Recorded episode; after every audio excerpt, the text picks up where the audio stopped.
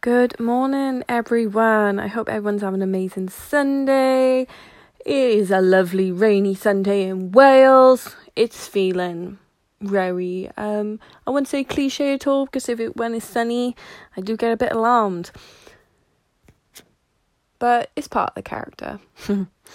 uh, yeah, so um, I'll keep you guys up to date on what's happened since last Saturday when I was in hospital because I had pins and needles down the left side of my body.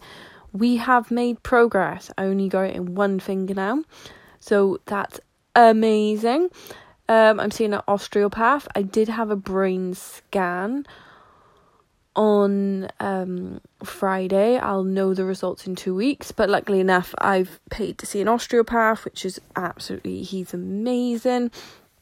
And hopefully you'll fix me. I've currently got sciatica, uh, just from where they knocked my nerve, um, in the lumbar puncture procedure, which is, it's pretty normal for that to happen. But when I see my osteopath, he can fix that, which is amazing. Absolutely incredible guy. He's so charitable. He runs classes, and the money he takes from the classes he gives to a charity every month. So I'm hoping if he fixes me out in two or three sessions, I'm actually going to leave him a decent tip for him to put towards those charities, because you just generally need more people like that. And I think a lot of those time um, people, they, for example, his treatments are only twenty pounds, which is dirt cheap, but he's like, but twenty pounds to some people is a lot.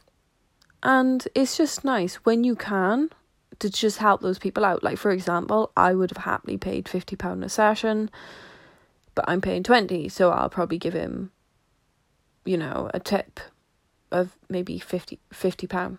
And then if I need another session, and then when that's done, I may give him another fifty pounds. So overall, that would be a one hundred pounds tip, but it'd still work out cheaper, if you get what I mean. Well, it wouldn't work out cheaper, it would work out ten pounds more. But he's amazing and he fixed me, so I'm happy. Anywho, less on that. uh, so today I'm actually going to take my first trip into the gym. And this is, I will not be doing any training that I will normally do. I will actually be like a normal person where I'm going to go on the cardio machines. And I'll probably end up walking on the treadmill, doing a bit on the cross trainer. Perhaps not on the cross trainer, actually. Uh, we'll see. Actually, I'll go on the tra- cross trainer, but I want to do the part where I go and move my arms. So anything that um is less on my arms, I'm going to go with, especially cycling as well. So I think it's just so important, especially for anyone that's really into their fitness, is when you start back, just take it really slow. If you've done quite a bit of damage, like I probably shouldn't be going back yet, but because I've got sciatica, apparently it's really good to work it. But I'm not going back for a body, or I'm not chasing a body. I'm going back for my mindset, for my mental health, to be honest, because to be left in the house for days and days and days, it doesn't make you feel good. So the fact, even if I can just go into a fitness environment and I can walk, I'll feel a lot better for it.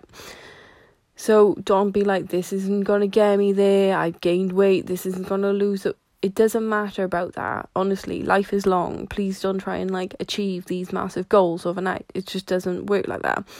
But whatever you need to do for your mindset, then do it. But for example, if you was running and then you just try to go straight back into running, you can't. So just, you know, generally take your time, get into it, and just do whatever will make your mind happy, because that's all that matters. Okay? See ya. Have a lovely Sunday.